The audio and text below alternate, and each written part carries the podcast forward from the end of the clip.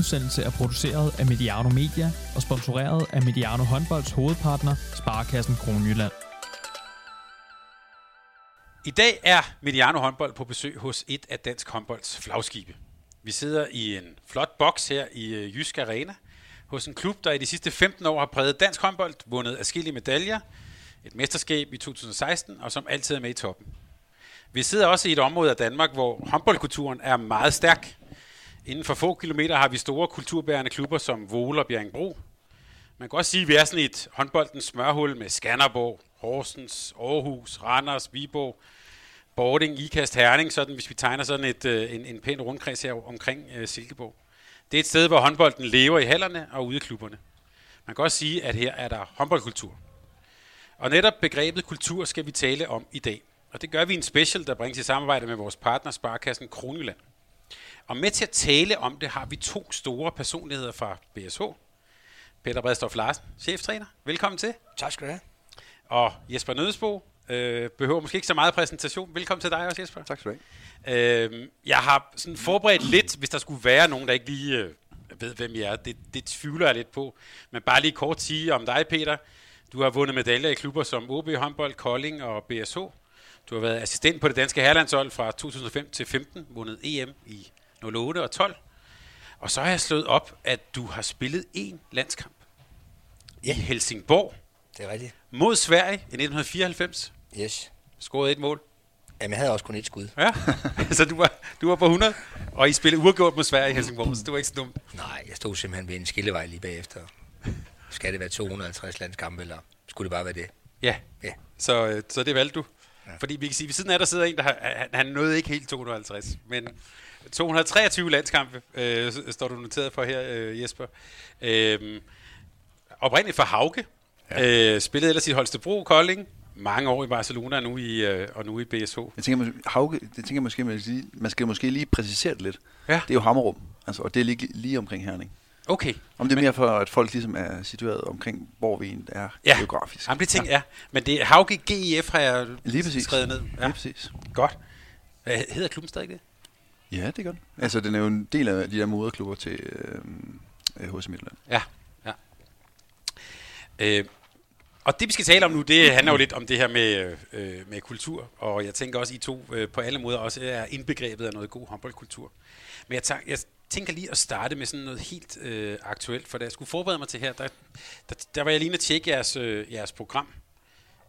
I har 12 kampe fra nu af og frem mod udgangen af marts. I er med i både Ligaen, AUF Cup og pokalen. Hvordan, øh, hvordan, ser, hvordan ser lige ud i BSH lige nu? Men vi har også spillet 6 i februar, Ja, så... ja allerede. Ja, Så- ja. Hvordan, er, hvordan er situationen lige nu?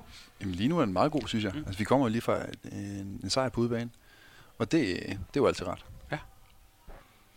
Jamen altså, vi er, vi er bare, vi er bare øh, spændt for på den, på den gode måde, kan man sige. Man bruger jo, vi bruger jo hele efteråret på en at gøre, kvalificere os til at være med i tre turneringer. Og øh, nu er vi med i det europæiske gruppespil. Øh, det er vi både stolte og glade for, og vi glæder os også med i Final Four pokalturneringen, og håber også på, at vi kan få lov til at spille en rolle i slutspillet. Så, så det er jo en spændende periode, vi står overfor. Og, øh, og nu siger I det her med, at humøret er godt. I har vundet. Hvad havde det, hvad havde det, hvad, hvordan havde situationen været, hvis jeg var kommet her, og I havde tabt i søndags? Nå, vi havde været her alligevel. Men øh, det er klart, det er særligt, når du har sådan et program, som vi har, jamen, så, øh, så er det enormt vigtigt at vinde øh, med jævne mellemrum. Det stimulerer lysten og humøret og troen på egne evner og på hinandens evner. Og det, det er meget vigtigt også for at kunne klare sådan et, et, øh, komprimeret program. Så jo, tak. Sejre øh, vil vi gerne have nogle flere af. Og Jesper, du, øh, øh, du, du siger, du er glad, og du ser også glad ud, vil ja. Ja. jeg sige. Øh, og du har sågar også forlænget et år mere med ja. Ja. klubben her. Ja. Jamen, det, det er også baseret faktisk på, på glæde og lyst. Øh, brugte en del tid på at finde ud af, øh, hvad det egentlig motiverede mig i forhold til at, at, at skulle spille et år mere. Mm. Øh, og var ekstremt stolt over egentlig, at, at klubben gerne ville stadig ville blive ved med at beholde mig. Og øh, fandt ud af, at det var også noget, jeg havde lyst til. Øh, og egentlig ja, var egentlig glad for, at kroppen ville, og at øh, lysten stadig var der. Så derfor så, så tillod jeg mig at, at tage et år mere. Og nu vi skal tale om det her lidt kulturbegreb, så kunne jeg tænke mig at spørge, hvad oplevede du egentlig, da du kom her til, til BSH? Øh, jamen, der oplevede jeg faktisk det, som, øh, jeg lidt havde forventet. Øh, og også en af de dele, som, som gjorde, at jeg sagde ja til, til BSH. Øh, at der var øh, styr på tingene. Og der var en klar spillestil. Øh, og, øh, og en spillestil, som jeg kunne, jeg kunne forholde mig til. Og, og nogle klare roller. Og det synes jeg var en... Øh, altså det, det var det, jeg også søgte. Og så søgte jeg selvfølgelig også øh, dygtige håndboldspillere og et hold, som var med i toppen. Peter, jeg har skrevet her, hvad er kultur egentlig for noget? Det er noget, jeg ved, du går rundt og... Det er noget, du også taler om, det er der mange, der gør. Men hvis vi lige sådan skal sætte et par ord på, hvad, hvad er egentlig kultur for noget, og hvad kan man bruge det til i forbindelse med håndbold? Jamen altså, det, det er jo helt rigtig spurgt, hvad er kultur? Og det vil der jo egentlig komme mange forskellige svar på, afhængig af, hvem du spørger. Men der er jo mange komponenter, der indgår i kulturen. Og hvis man skulle tage det sådan lidt mere konkret i relation til, til, til det, vi arbejder med i daglig, nemlig et håndboldhold, jamen så øh, er kultur for mig egentlig, øh, man skal se på det på den måde, at det, det er egentlig alle de elementer og komponenter, der indgår i vores dagligdag øh, på og uden for banen, som til sammen udgør en form for kultur. Det vil sige, at der ligger nogle individuelle elementer i det, øh, nogle relationelle elementer, og der ligger også noget kollektivt i det. Så øh, man kan sige, at det er egentlig det er alt det stort som småt, som indgår i, i vores dagligdag, som har en betydning for det, vi sådan kan kalde vores kultur. Så det er sådan, skal sige på den, på den korte bane. Og så er der jo det smukke ved kultur også, at det er noget, der er lokalt forankret. Det vil sige, det er, det er vores eget lille økosystem. Det vil sige, det er noget, vi står op til hver dag. Der, hvor vi er. Det betyder ikke, at det er det samme et andet sted, i en anden klub eller i en anden virksomhed, men det er noget, vi har her hos os øh, og som egentlig ikke kan kopieres eller plagieres. Man kan inspirere hinanden og låne nogle gode idéer, men det er noget, man selv gør. Så man kan sige, det er et, øh, det er det er et dynamisk begreb også på den måde, at det egentlig er noget, vi ikke kan tage for givet. Det er noget, vi hver eneste dag skal arbejde med, øh, vedligeholde, fastholde, udvikle, øh, så det hele tiden bliver så godt, som vi nu synes, det skal blive. Så øh, det var noget af en forklaring, men det er også vigtigt for mig at sige omkring kultur. For mig øh, er det jo ikke nødvendigvis, øh, knytter det sig ikke nødvendigvis til resultatet. Det er noget med at skabe nogle forudsætninger også for gode præstationer, som kan føre til gode resultater. Så jo, tak. Der er mange elementer i, øh, i det der kulturfænomen. Og, og, og, og hvordan kan man så, nu kan vi lige tage din trænerkasket på, hvordan er, er, er du med til at påvirke kulturen? Jamen, øh, jeg har selvfølgelig indflydelse på mange ting, synes jeg. Øh, det handler jo om øh, for eksempel øh, øh, måden, vi griber dagligdagen an på, har jeg da en indflydelse på. Øh, måden øh, og i hvilket omfang øh, spillerne bliver involveret i det. Det er måden, vi taler sammen på, måden, vi ikke taler sammen på. Det, vi taler om, og det, vi ikke taler om, det er alt sammen nogle elementer i det, der definerer den måde, vi er sammen på. Og det bliver så lige pludselig til noget kultur. Og Jesper, nu, nu, kom du jo, øh, nu kom du jo ind i klubben, ind på holdet her. Hvordan, hvis du sætter nogle ord på, hvordan oplevede du så det der kultur, da du kom herind? Øhm, en af de ting, som jeg har øh, lagt mærke til meget Peter, nu har jeg jo brugt en del tid som Peter igennem årene, øhm, da jeg ligesom kom her til, til BSH, det var, at øh, der var sådan en meget øh, flad øh, hierarkisk opbygning, hvis man kan sige det. Der var øh, jeg kom fra en kultur, hvor de unge spillere for eksempel fik lov til at, at knokle. De fik lov til at tage øh, de, alle de øh, mindre attraktive opgaver. Mm. Og det er, er der ikke noget af her i BSH. Her er, er vi forholdsvis, øh, altså, vi er ligestillet i, i den forstand. Og øh, der er dukseordning, hvor at alle har en, en uge i løbet af, eller ikke en uge, men, men man er inde i et rul med, at man skal en uge gang ligesom sørge for, at alle vores øh, remedier er, er til stede til træning. Og, øh, og jeg tror egentlig, at det er det, der sådan, øh, definerer lidt vores kultur. Altså, der, der er meget medbestemmelse. Øh, Peter ønsker også, at vi alle sammen øh, tager aktiv del i, i det at være et hold. Altså, der er ikke rigtig nogen, der får lov til at sidde på, på frihjul. Øh, og det, det, det her medejerskab, øh, tænker jeg, er en, er en rigtig kraftig medspiller i det at, at, at få skabt i hvert fald det, vi går med til daglig. Hvad, hvad og det ved jeg så ikke, om Peter han er enig i. Men, ja. men, Jamen, det er der høre. Nå, men der, det, det, det er der glad for, at Jesper han øh, ser det på den måde, fordi det er der også øh, det er der nogle af grundpillerne i det. Altså, øh, jeg har det jo på den måde, at på sådan en lille hold som vores, jamen, der er vi jo absolut ikke ligestillet. Altså, vi er jo absolut ikke ligestillet. Der er jo et kæmpe stort ansvar på, øh, på nogle spillere i nogle sammenhænge, og et ansvar til nogle andre i nogle andre sammenhænge. Og der er også store forskelle på, øh, på vi har helt unge spillere, der måske er med kun for et par gummisko, og så er der nogen, der, der har rigtig fine håndboldkontrakter. Så på mange måder er vi jo langt fra ligestillet. Men øh, det, jeg godt kan lide, ved, i hvert fald det, jeg gerne vil tilstræbe, det er, at vi er ligeværdige. Og der, det, det er en vigtig pointe, at for nogle, nogle kulturer, synes jeg, der kommer man til at tro, at det, at øh, man har spillet ekstra antal landskampe, at det gør en til et bedre menneske. Mm. Eller det gør en til et menneske, der, der må noget frem for en ung, for eksempel. Ikke? Det synes jeg egentlig er en forkert måde at se på det på.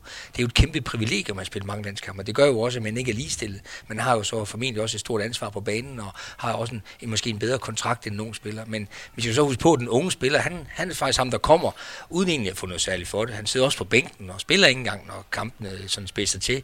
Så det vil sige, at det er egentlig ham, der slider og slæber i forvejen. Og skulle han så også løfte vores kejler og bære vores bolde ind? Nej, det synes jeg ikke. Jeg synes, vi er ligeværdige som mennesker, og vi forsøger også at tale til hinanden på en ligeværdig måde. Men må man ikke tro, at, at der er så de samme forventninger til alle. Det er der slet ikke. Der er kæmpe store forventninger til spillerne i forskellige sammenhænge. Og det er det, der adskiller for mig. Det at være ligestillet over for det at være ligeværdig. Jamen, der er jeg helt enig. Jeg er ked af, at jeg fik brugt det ligeværdigt i, i, i den forbindelse. Men man kunne vel godt sige, altså, da, da du kom hjem, Jesper, det, nu vil du ikke selv sige det, så vil jeg gerne sige det. Det er jo en kæmpe stjerne, der vender hjem fra udlandet til, øh, til Danmark. Øh, I en anden kultur vil det... Og så skal du hjem og bære flasker, eller... Ja, ja, men det er jo ikke, ikke lige flasker nødvendigvis, men, men vi skal sørge for, at overtrækstrøjerne og, og, og, ja, og, og, og sørge for, at kejler og sådan ting er til stede til, til træning. Var det gået i andre lande, andre kulturer, tror jeg? Jeg tror, det er sådan... Altså, jeg tror, vi, vi arbejder stadig hen imod øh, lidt mere øh, ligeværd, måske. Øh, da jeg startede i Barcelona, var der øh, ekstremt øh, stor forskel på det at være ung og, øh, og, og være gammel. Jeg husker stadigvæk en helt ung Mikkel Hansen kom til Barcelona og skal, skal, skal bære tasker og, øh, og rundt og samle tøj ind. Det, øh, det var ikke lige hans kop til. Øhm, men, men igen, jeg tror, at vi langsomt bevæger os øh, over mod, at, at, at nu, nu er der mere lige at være. Nu, nu behøver de unge ikke at, at, at tage det store slæb længere. Øh, men jeg er helt enig med Peter, det betyder så ikke, at der, der er de samme krav til folk.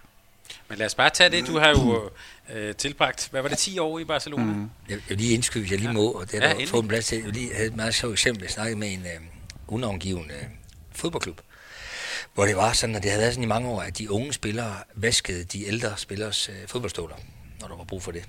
Og der havde vi så en, øh, en snak om det, hvor det jeg får at vide, det er egentlig, at det, at han skal vaske den ældre spillers fodboldstøvler, det er med til dannelsen af ham som fodboldspiller. Hvor jeg er helt sikker på, at de har oplevet, at nogle af de her unge spillere, der har vasket fodboldstøvlerne, også er blevet bedre til at spille fodbold. Og faktisk godt kan blive gode til at spille fodbold. Men det, jeg vil gerne vil stille spørgsmålstegn ved, det er, om, om det kan gøres på en anden måde og, og om det at vaske støvler i virkeligheden øh, altså udvikler en kultur, vi gerne, vi gerne vil, også en langtidsholdbar kultur, og at det bidrager til, at han bliver en bedre fodboldspiller, eller om det i virkeligheden bidrog mere, hvis det var sådan, at den ældre spiller selvfølgelig vasker sine egne støvler.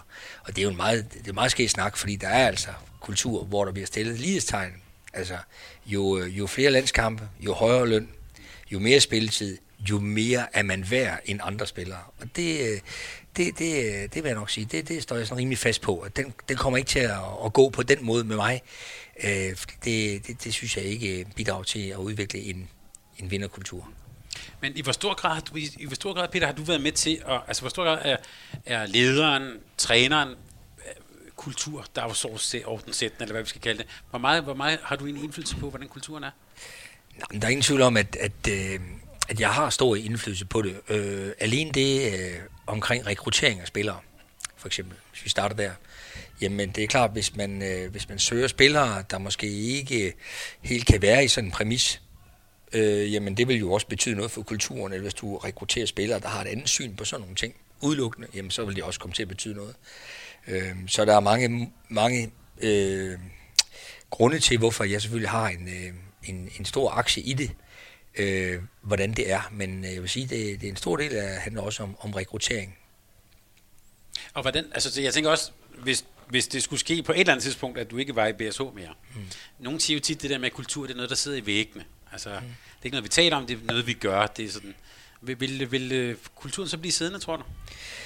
Altså, øh, der er ingen tvivl om på sådan en håndboldhold, det er jo sådan en lille osteklokke, og det er jo sådan en lille økosystem for sig selv, nærmest inde i klubben, kan man sige. Ikke? Altså, vi, vi er så meget sammen, og, og jeg er så tæt knyttet også til den faglige opgave, så det er klart, at det, det, det er næsten, man kan næsten ikke forlange, at det er bare noget, der, der kører på den samme måde hen over år med udskiftning af mennesker. Men jeg synes da, at vi forsøger også at skabe en, øh, en dagligdag, inklusiv den måde, at staben omkring holdet også fungerer på, og den måde, vi sådan driver vores dagligdag på, som jeg da virkelig håber på, inklusiv vores nye omklædningsrum, hvis nu mm. vi skulle nævne det også. Altså, at, øh, at, der, at, der, at der er nogle, der vil blive nogle reminiscenser, nogle ting, der, der, der overleveres, altså der på en måde bliver mere værd end os selv det synes jeg jo er, øh, det er jo virkelig noget af det ypperste, vi kan, vi, vi, kan, vi kan komme ud for. Det er jo, når vi, kan, når vi kan bidrage til noget kultur, der rent faktisk er noget, vi kan komme tilbage til om 10 år og sige, nå, det, det, er, det er godt det her. Det er, det er noget, vi kunne se, da vi var her. Øh, så det må jeg sige, det er sådan et lille ydmygt håb, øh, et, et, en sidegevinst. Så det håber jeg på, at vi kan bidrage til.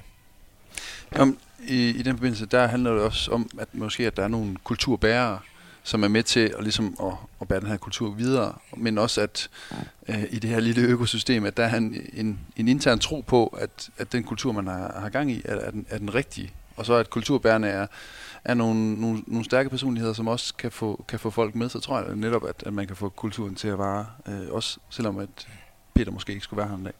Hvad vil det egentlig sige at være en kulturbærer? Men en kulturbærer, jamen, hvad vil det sige? Det er et øh, godt spørgsmål. Jamen, jeg tænker, det, vil, det vil handle vel om at... Øh, nu sagde jeg jo godt nok, at, øh, at vi var sådan hierarkisk, men, men altså dem, som, som måske skal tage ansvar, når, når det brænder på, at de ligesom er øh, forankret i den her kultur og er, er bevidst omkring øh, de ting, eller den måde, at tingene bliver gjort på. Øh, og så har en tro på, at det er også den rigtige måde, det bliver gjort på. Fordi så tænker jeg, når man tror på det, øh, og, og lever det, jamen så, så, så tager man det helt naturligt med. Jeg synes også, altså, man, kan, man kan også vende den om, så har jeg da smilt nogle gange, når, man, øh, når jeg hører, der bliver sagt i en eller anden sammenhæng, ikke nødvendigvis kun håndbold, der kan blive sagt, øh, vi, har, vi har forlænget aftale med en kulturbærer. Mm. Det er tit smil af. Øh, også fordi det er jo meget sjovt at stille spørgsmålstegn ved, hvad er det egentlig for en kultur, han er en bærer af? Mm. Er, det, er det en kultur, som vi ønsker også på den lange bane, eller, eller hvad er det egentlig? Det må man jo gå ud fra, ved. Ja, det, jeg ved det ikke. Jeg ved det faktisk ikke. Og så er det mange, der har været der længe. nogle gange, og der kommer vi, det kommer vi måske tilbage til, men, men i virkeligheden kan det jo godt nogle gange komme til at blive knyttet sammen med, at det er måske en, der har været med til at vinde. Mm. Og så forbinder man, ham som en, forbinder man ham med en kulturbærer, men i virkeligheden kan man jo øh, kan man få nogle meget, meget seje kulturbærere, som ikke nødvendigvis har vundet. Mm. Men mere skyldes, at de måske ikke var med på et hold, eller selv havde kompetencerne ja. til at vinde. Jamen, øh, hvis man kunne kommentere mm. til det, så mm ved jeg netop, at øh, FC Barcelonas anden hold, mm. de netop øh, bygger deres hold op omkring nogle kulturbærere, mm. nogle ældre spillere, mm. øh, som ikke nødvendigvis har, har vundet specielt meget, men har øh, nogle karakteristika, som de her unge spillere, som anholdet øh, typisk er bygget op omkring, mm. at de ligesom kan læne sig op af de her ældre spillere. Og derved, så det er ikke de ældre spillere, når, når der så kampene spiser til, så er det ikke dem, der spiller minutterne de er der simpelthen bare til at bakke de her unge spillere op. Så det tænker jeg, at de, det der med at være kulturbærer, at ja, de er ligesom med til at, at, at stramme, stramme til, når, når der ligesom skal... Det kan, det kan egentlig, hvis man kigger på det igen lidt uh, horisontalt, så kan man sige, at uh, det, som, som måske er tilfældet i Barcelona, det er, at det er måske nogle spillere, som er meget dygtige til at træne. Mm. Meget dygtige og bevidste om den fysiske træning, og hvad det nu ellers kunne være. Og sådan, sådan kan du egentlig på et hold, når det sådan rigtig lykkes, synes jeg, så har vi også en stribe kulturbærer, vi har faktisk ikke andet. Fordi hver enkelt individ i det her økosystem jo bærer på noget værdifuldt i forskellige sammenhænge. Det kan jo være en, der har noget værdifuldt at bære på uden for banen, eller, eller, eller på banen, eller i nogle forskellige sammenhænge, hvordan vi bidrager ind i, at det samlet set bliver godt. Så kultur er jo ikke en nødvendigvis, der rummer det hele, men han har et rigtig godt bidrag ind i en kultur, som vi, øh, som vi sætter pris på, og som vi trives med. Det er nok sådan, jeg vil beskrive det. Du, du nævnte også til, til at starte med, øh, Peter, det her med, hvad kultur egentlig er, spurgte jeg om, og så nævnte du sådan, det er det, vi gør i hverdagen. Mm. Kan du give nogle eksempler på, hvor, hvor, hvor kan man se det henne? Altså hvis nu man kom som antropolog ind i Jysk Arena her og sige, nu skal jeg simpelthen finde BSO's kultur. Hvor skal man så lede hen? Jamen altså, jeg synes egentlig, øh, og vi har jo faktisk besøg af en antropolog i øjeblikket, med et, øh, et fælles phd projekt vi laver med, med virksomheden Systematic. Men øh, jamen, altså, som sagt, det, det, det er faktisk det hele. Altså, øh, øh, rutinen øh, før træningen starter, øh, rutinen at komme til kamp. Det er jo ikke tilfældigt, hvordan folk kommer til kamp, og hvordan kampen starter, og hvordan vi varmer op, og hvornår vi varmer op, og hvorfor vi varmer op, som vi gør. Øh, ja, du kan egentlig nævne, altså det ene, det, jeg vil sige med alle komponenter. Det, at der er, er kaffe, når folk kommer til træning. Øh, også den måde, vi er sammen på. Ja, altså. den må vi sammen på. Øh, den må vi tage til en Europacup-kamp i Polen på. De rutiner der omkring det øh, er jo også noget, vi har, vi har skabt. Det er jo noget, holdet har været med til også at lave nogle rutiner omkring. Og at vi altid spiser fire timer før en udekamp, jamen det er noget, som holdet har været med til at fastlægge. Og det bliver på den måde et ritual. Det bliver nogle små riter ind i det at kunne performe. Det betyder så, at, at man så ikke kan tage, når man spiser fire timer før kampen. Nej, det tror jeg, at vi har prøvet faktisk. Men det betyder, at vi... Øh, vi en, en, en tilgang. at, vi, øh, at, vi jo, at vi forsøger at være bevidste om at skabe de bedst tænkelige forudsætninger for, at vi kan lykkes. Så det handler om det individuelle, det handler også om det kollektive. Og derfor, der i ligger beslutningen om den her mad. Så, øh, så det er jo med respekt for, at det jo godt kan gå galt alligevel, men at vi bliver ved med at arbejde og kigge på de komponenter, der indgår, om de egentlig giver mening ind i det, vi er her for. Det er nemlig at løse en organisatorisk opgave. Så, så på den måde synes jeg, at man får noget dynamisk. Det gør også, at vi faktisk mange, der har været her efterhånden en del år, at jeg i hvert fald ikke oplever, og jeg tror også, at det kan være med til, at nogle af spillerne har været her så mange år, det er, at der er noget dynamik i det alligevel. Der er en masse ro og en masse kontinuitet, men i virkeligheden er vi jo, ja, vi er jo faktisk hver eneste dag i gang med at udvikle. Selvom vi ikke altid kan, kan overskue, at det er noget dagligt, så er det faktisk, hvad der sker. Det er jo lige præcis i det øjeblik, hvor du tager det hele for givet, at tingene smuldrer mellem hænderne på dig. Så øh, det er nok ikke så, så tydeligt er den daglige bevidsthed ikke, men det er faktisk i bund og grund sådan, jeg ser på det. Lige en detalje, som du nævnte, som jeg bare lige er rigtig nysgerrig på, som er lidt noget andet måske, det er, øh, du sagde opvarmning. Mm. Øh, min observation, det kan godt være, den er forkert, det er, at alle hold varmer op på den samme måde, på nær et, og det er jer. Jamen altså, så kan jeg så vende tilbage til... Øh, er det rigtigt? Ja, det, det er faktisk et meget godt eksempel. Tit, når jeg, faktisk... jeg ser det ud i hallen, så, så står der to hold, der laver synkron det samme. Ja, det var faktisk, Men det gør I ikke? Nej, og det er faktisk meget, meget skæv observation, for det er helt rigtigt. Det, og det er faktisk noget med kultur at gøre. Det er det, der er lidt sjovt, hvor det kommer fra. Det, der jo sker, når hold spiller, det er, at øh, så er der et hold, der taber. Så kommer man til at kigge på, nå, hvad gjorde dem, vi spillede imod? Og det tror jeg faktisk fører til, at øh, der kommer en synkronisering af opvarmningerne. Så på, øh, på et bestemt tidspunkt, der kan du nemlig se holdene gøre det samme. Og der var, der var det sjovt, for en, da vi startede sammen her, øh, mange af os for en del år siden, der gjorde vi faktisk det, at vi, jeg bad spillerne om at vise tavlen ren.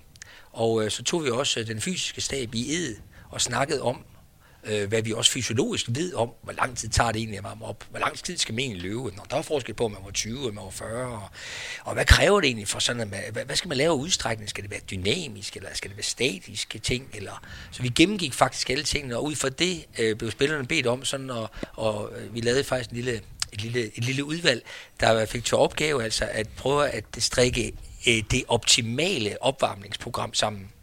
Optimalt betyder jo ikke, at det er optimalt for nogle andre, vi spiller imod, men optimalt set ud fra det her lille økosystem og den her kultur, der ønsker vi altså de her 22 øvelser i den her rækkefølge. Og det var vores optimale bud på, hvordan det kunne blive for os. Og det vil sige, det er derfor, vi varmer op. Den har vi så haft til revision på gangen, og faktisk senest er der kommet en rigtig sløj øvelse med igen, som jeg har glædet mig over ikke var med, og det er sådan en afsluttende halvbane kontra, som bare sådan et eksempel på noget, jeg synes, der er volapyk men ja. som spillerne simpelthen har besluttet sig for, det giver så meget mening, at den, skal vi, den skulle vi have tilbage. Jeg tror, det, det giver så meget mening, men det giver lidt energi. Ja, men om det er jo mening for mig. Ja, ja, jo, det, det, giver spillerne energi, og det er sådan en halvbane kontra. Det, den slutter opvarme med, det gør den også på alle de andre hold. Ja, ja. Så slutter med, at man kaster bolden ind til øh, en målmand, der så kylder den ud til en igen, og man får den lidt før midten, og så løber man helt fri kontra ned til målmanden, og man skyder øh, på mål cirka 4,5 meter fra mål. Det vil sige, det vi sender målmanden nu til kamp med, det aller sidste input, vi giver ham, det er 40 skud fra 4 meters afstand. Så siger vi god kamp til målmanden, og ønsker ham alt muligt Jamen, jeg synes faktisk, at vores målmænd har været bedre i år. Altså, så jeg synes faktisk, ja. jeg tror måske, det er det, vi har... Ja. Men, men, for mig, der virker det jo som volapyk. Men det er faktisk et meget godt eksempel på, hvordan der har snedet sig en øvelse ind igen, som jeg i bund og grund, jeg virkelig synes, den er dårlig. Altså, jeg synes virkelig, det er en sløj øvelse. Men øh, jeg har så meget stor respekt for, at spillerne har sagt, der er energi i det, og vi vil rigtig gerne. Og jeg har også sikret mig, at målmændene ikke bare sagde ja, ja, men faktisk spurgt, er I okay med det? Det sagde de bare. Og hvis øh, folk har på den måde, så, så bliver det til noget. Så det var, det, så der har vi faktisk synkroniseret med vores modstandere. Men, men hvad fortæller det om jeres kultur, at hvis vi lige bortset fra den øvelse, at I gør mange af tingene anderledes lige på det punkt? Hvad fortæller det om jeres kultur? Det ved jeg, altså, jeg håber, at øh, det er ikke et mål for mig, at vi skal gøre det anderledes. Mm. Det er et mål for mig, at vi gør det, der giver mening for os, med henblik på det, vi skal. Så, så det, det, er, det, er egentlig, det er egentlig det eneste fokus, jeg har. Så øh, jeg er bare glad for at være en del af et, et hold, hvor vi tænker over tingene, og ikke tager det der armsving for givet, men at vi rent faktisk har evalueret på, om vi synes, det giver mening at lave det armsving. Fordi hvis ikke det giver mening, så skal vi da ikke lave et armsving. Og sådan har jeg det faktisk, håber jeg, holdet mærker til daglig. Altså, jeg vil rigtig gerne have, at det vi gør, det giver mening. Så når vi flyver sent hjem fra Polen i går, så er det ikke fordi, vi synes, det var kun var sjovt. Det var fordi, det var den mulighed, der var. Altså, men at vi tænker der over, øh, hvordan vi både flyver frem og tilbage, og hvordan vi varmer op, og hvad mad vi spiser. Og det vil jeg også gerne have, at det også øh, betyder, at spillerne også på det individuelle niveau tænker lidt over det der med, hvordan er det, jeg får sovet, og hvordan er det, jeg får lavet mine ritualer og min rutine op mod kamp og sådan ting. Fordi det er ikke ligegyldigt. Det har en betydning. Ja, enormt. Altså, det har en betydning, men det er også fordi, det, har, altså, det får også mere betydning, fordi vi tillægger det en værdi. Mm. Altså, fordi jeg har jo også oplevet, i, altså i, i Barcelona, der er jo ingen medbestemmelse. Der er jo ikke noget, der kan du jo ikke sådan på den måde ændre tingene. Og der fungerer det jo også stadigvæk. Altså, så, så det er også, fordi man er med til at, eller vi er en del af den her kultur, og tillægger tingene værdi.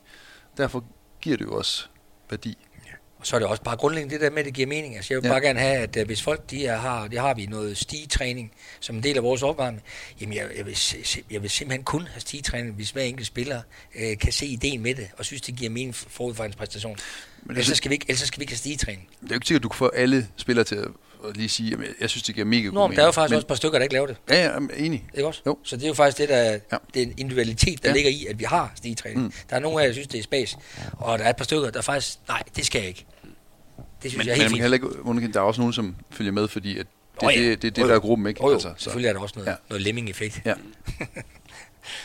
nu har vi været øh, nævnt et par gange, at du, Jesper, du har spillet i, uh, i Barcelona, øh, som jo for mange står som en af, ja, det er jo en af de største klubber i verden, både i fodbold og håndbold vel også i futsal og basket mm. og, og så videre. Hvad, hvad er det for en, øh, for, en, for en kultur, man træder ind i der? Øhm, men den er i hvert fald... Øh, det var lidt ekstrem i forhold til det at komme fra, fra Danmark af, hvor det var lidt mere foreningskultur. Nu spillede jeg godt nok i Kolding, hvor der også var en stærk vinderkultur, men, men det at komme til Barcelona og, og også finde en, altså møde en, et, et sted, hvor, hvor hvis man ikke præsterede, jamen så stod der rent faktisk ind i kulissen. Eller også så blev der snakket i kulissen øh, i det øjeblik, at der ikke blev præsteret, om hvad man så gjorde. Øh, det skabte i hvert fald en, en præstationskultur, en vinderkultur, som var, øh, var ret vild, som i hvert fald påvirkede meget meget til at starte med. Altså, øhm, altså den var, øh, altså, den var, den er, den er fin, når det går godt, øh, og det kører derud af, og man præsterer. Men jeg synes, den er rigtig hård, øh, når at man ikke føler sig 100% som en del af, af, af holdet og en del af kulturen, så kan, kan den være rigtig hård at være i. Den er, den er ikke så, så den er ikke helt så rummelig. Øhm, der er meget pres på i sådan en klub. Der er ikke noget, der, der er ikke noget, altså, der kan man virkelig tale om at mærke nederlaget. Altså, der, når man taber, var heldigvis ikke så tit, vi gjorde det, men, men når man taber, så var der jo altså sådan en begravelsesstemning til, til træning bagefter, og altså man skulle nødigt komme til at grine, eller så var, altså, blev der virkelig slået hårdt ned på det. Så det var, Øh, det, altså, det blev sådan lidt sådan helt, sådan et helt skuespil en gang imellem. Altså, man var bevidst om, at man ikke måtte grine og sådan ting. nu skulle der ligesom, nu skulle der ligesom noget, noget blod og, og noget, noget sved på banen, ikke? Og så var det ligesom det, det hele handlede om. Øh, det synes jeg var, altså det, det er et super spændende sted at være, fordi at, øh, at du bliver nødt til at virkelig at præstere.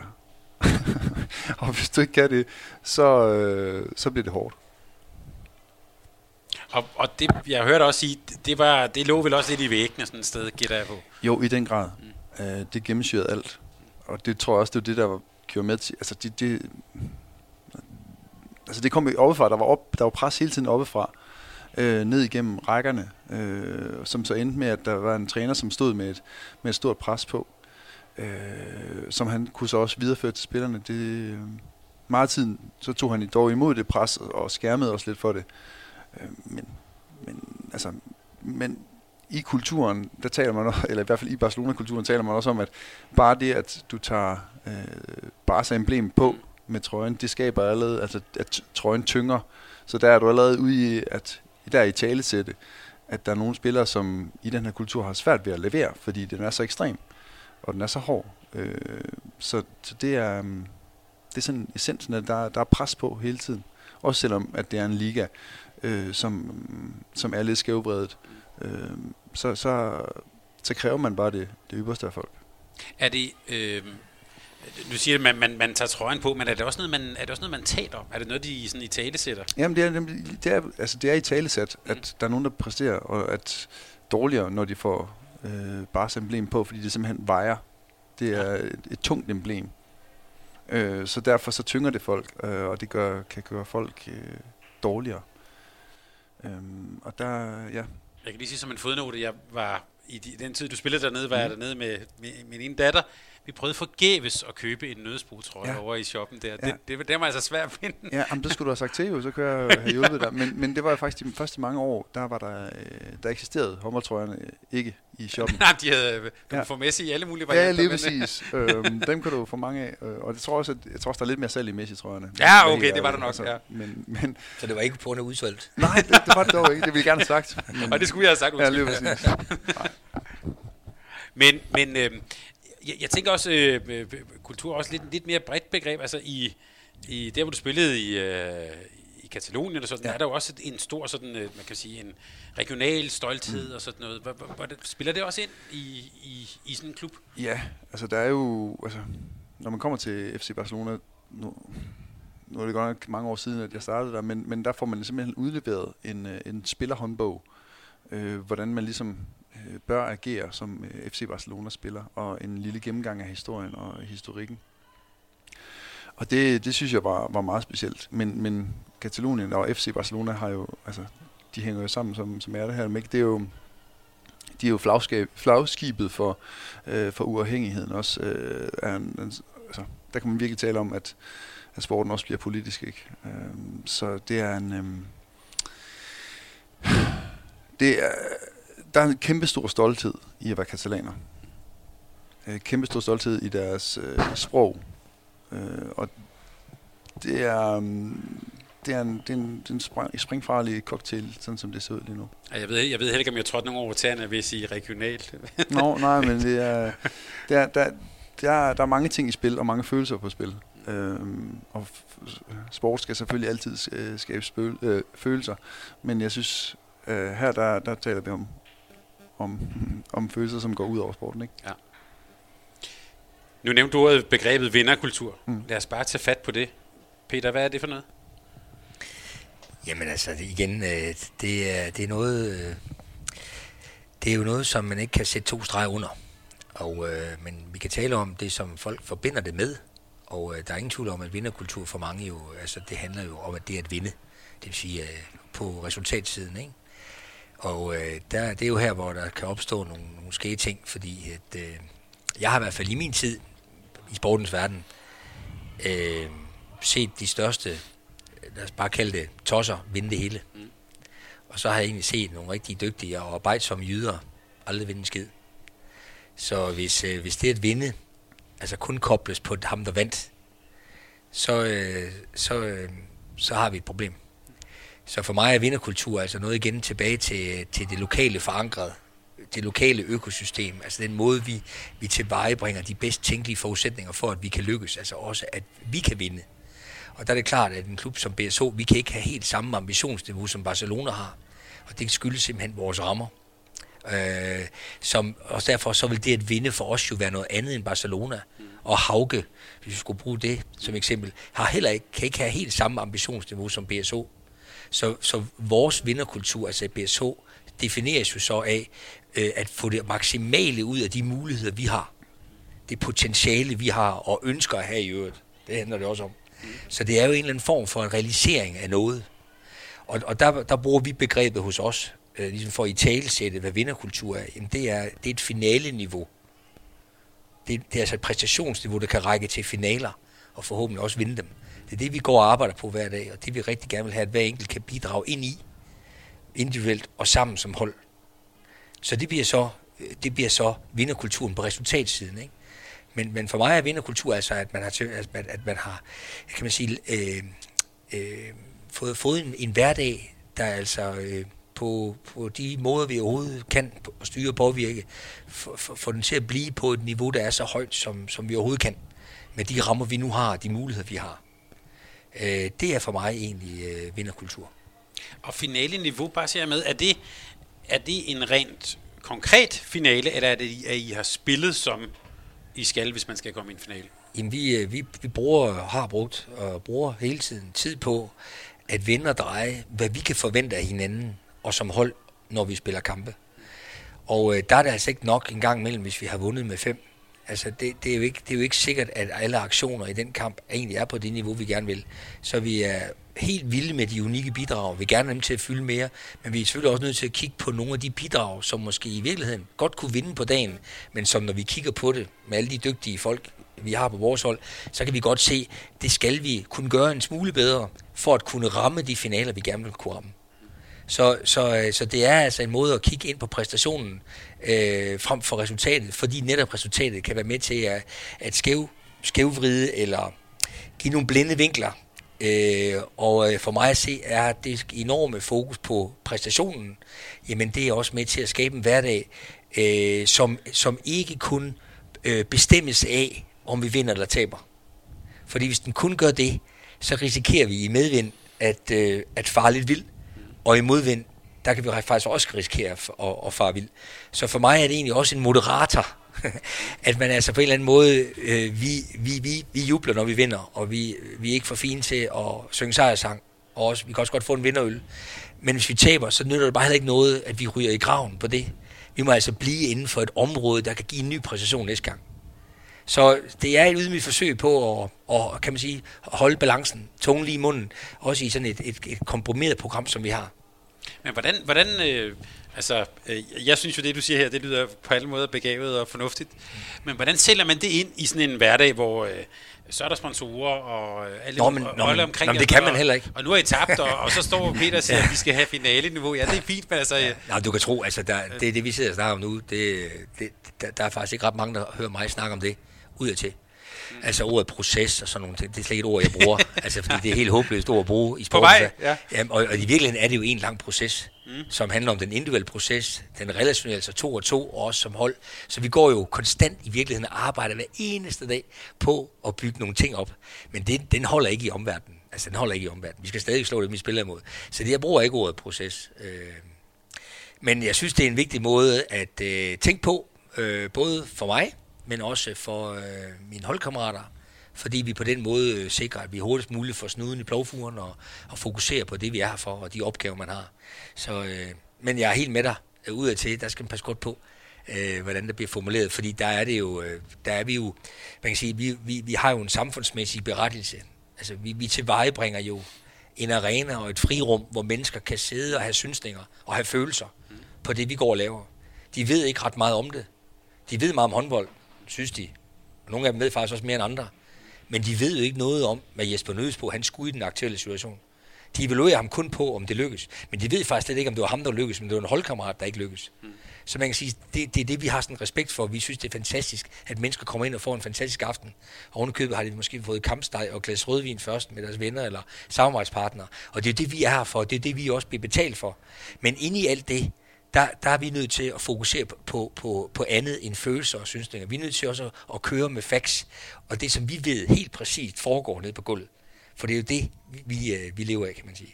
Og det er også, altså, det, er også det, der gør det um, altså, interessant at være i, men også, altså, nu kan tale for mit eget vedkommende, altså, øh, mere behageligt at være i. Altså, det er, det er rart at være i en proceskultur, øh, kultur, i hvert fald i forhold til at kunne kunne have nogle rammer for at vide, hvornår har vi egentlig præsteret, hvornår har vi gjort det godt nok, men også det der med egentlig at kunne kigge ind i, at det er også interessant, når, når vi vinder, om vi så har gjort de rigtige ting, eller var det en tilfældighed, vi vandt i dag. Øh, og det synes jeg er super interessant, og det er, det er rigtig dejligt at være i, netop fordi, at man kan, på mit eget vedkommende, igen mærke, mærke siderne på de her, ja, den ramme, det egentlig vil sige, og, og, og præstere. Øh, og det er, det, ja, det er i hvert fald, altså nu skal man få med rospil for meget, det tåler han ikke, men, men, men en af de, de, de ting, jeg synes, der er, øh, der er rigtig gode her i øh, BSH, det er netop, at man kan hele tiden få lov til at, at kigge på egen præstation, men også finde ud af sådan hurtigt, og ikke blive revet med af omverdenen, om, om at det går dårligt eller det går skidt, men man kan faktisk øh, sådan gå ind og kigge faktamæssigt på, hvordan så det egentlig til.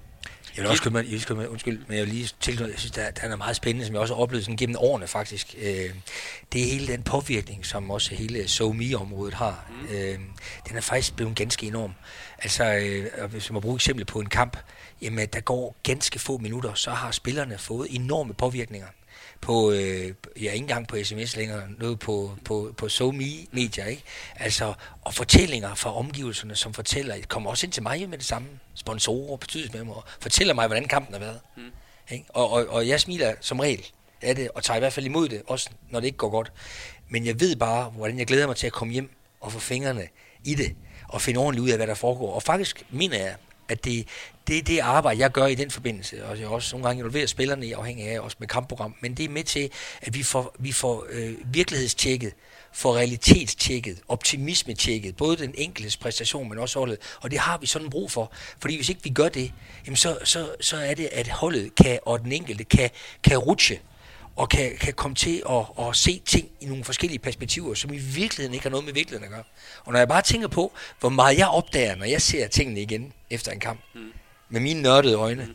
så, så, kan jeg, så, så kan jeg virkelig tænke på, altså spillerne i den grad jo øh, har brug for support på, øh, på virkelighedstjekket.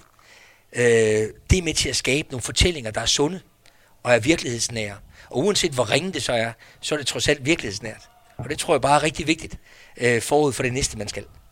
Jamen det var øh, faktisk det, jeg havde sagt. Måske ikke med helt så mange ord, men, men i hvert fald... Altså, netop mere, det var fordi Thomas også var. Nå, okay. Om, mere det der med at, øh, at have en, en solid base og bygge sin præstation på egentlig. Øh, som Peter så siger, altså man ikke glider. Øh, at netop have noget at bygge sin præstation på, det synes jeg øh, giver god mening. Det er sjovt, du siger, for jeg skulle faktisk lige til at spørge om, hvor, hvor lad os nu sige, I spiller en, øh, I vinder, men at du egentlig går med en fornemmelse af, at det er, det var, I har ikke præsteret på det niveau, I skal. Hvor, hvor, hvor, hvornår giver du så den feedback? Det kan man jo næsten ikke nå med det samme, eller? Nej, men altså, jeg, jeg, jeg, jeg, jeg siger ikke ret meget lige efter en kamp, uden til vi vundet eller tabt, fordi det har jeg ikke, det er jeg ikke i stand til. Altså, jeg ved jo ikke, jeg ved jo ikke nok. Nej. Og det vil også være bare, jeg hopper jo bare med følelsen. Ja. Så jeg, jeg, jeg kan huske, at når vi har vundet, så, så er jeg bare intuitivt glad. Og når vi har tabt, så er jeg bare intuitivt rigtig ked af det. Ja. Så er der ikke mere af det.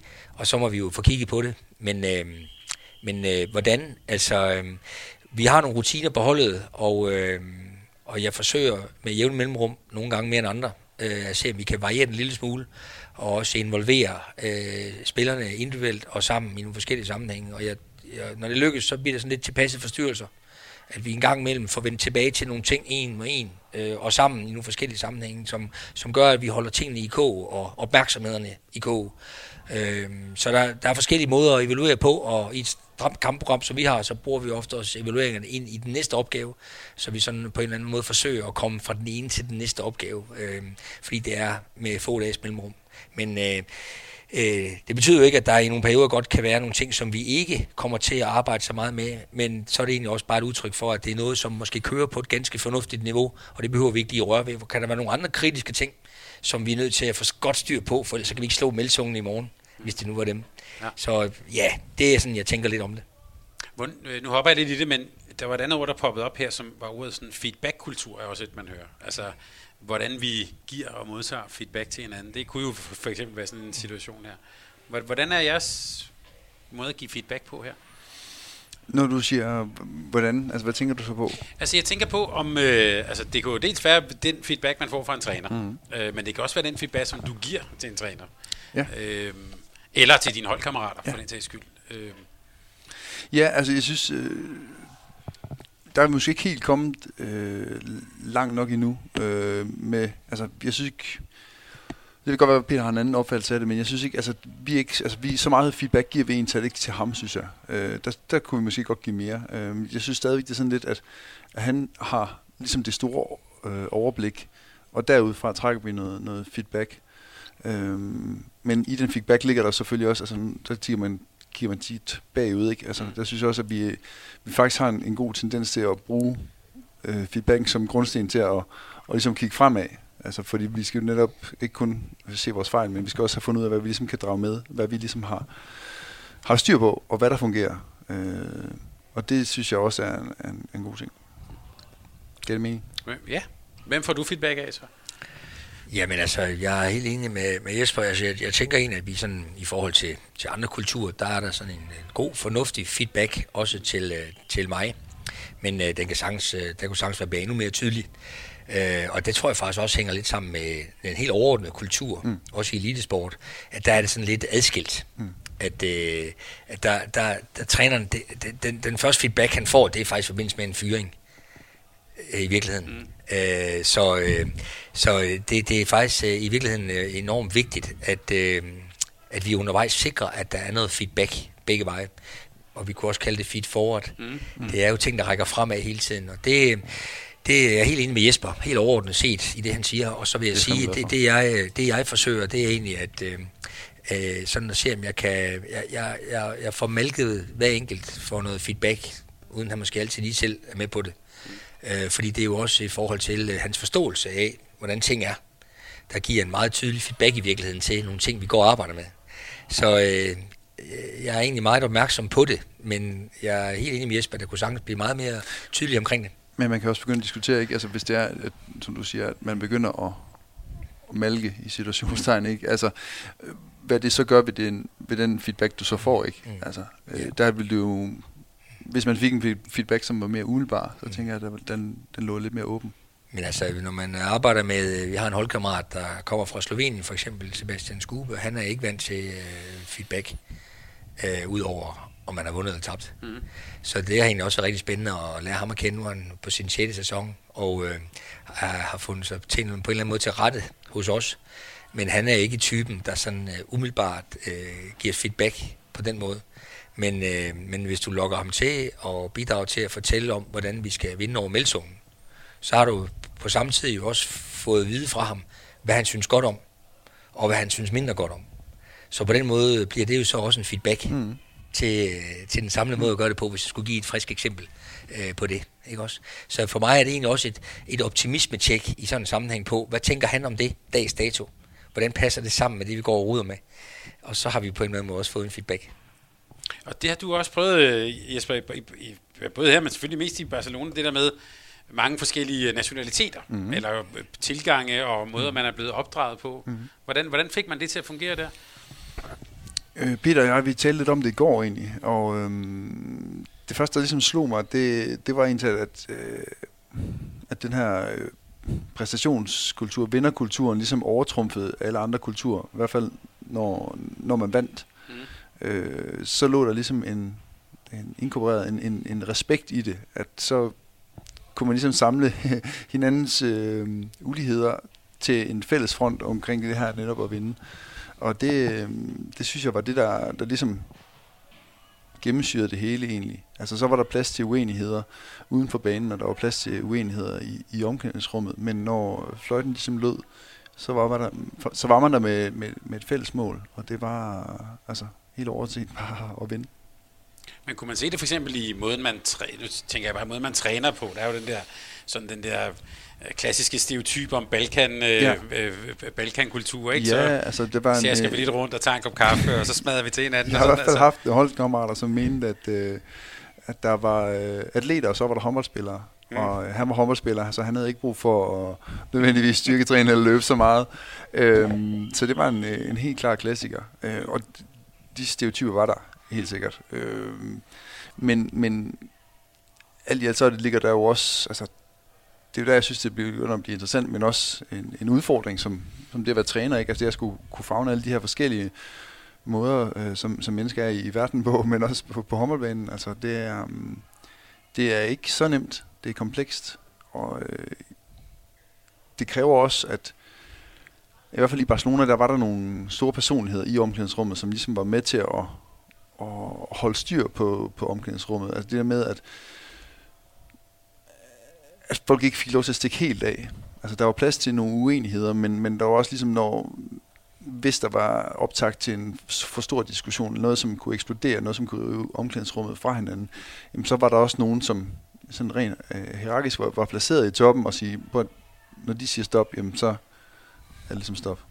Var det så, du behøver ikke nævne navn, men Nej. var det så øh, dem, som var de øh, håndboldmæssige stjerner, eller var det dem, som var øh, spanier eller katalaner? Det var eller? ikke... Øh, jo, altså der var nogen, sådan, hvor at, øh, at de var tildelt en, en rolle, og så var der nogen, som øh, følte, at de stod højt i hierarkiet, som, som gjorde, at de, de følte sig berettiget til at kunne, kunne, kunne træde folk lidt over tæerne. Og så var der nogen, som helt naturligt bare bar det med sig.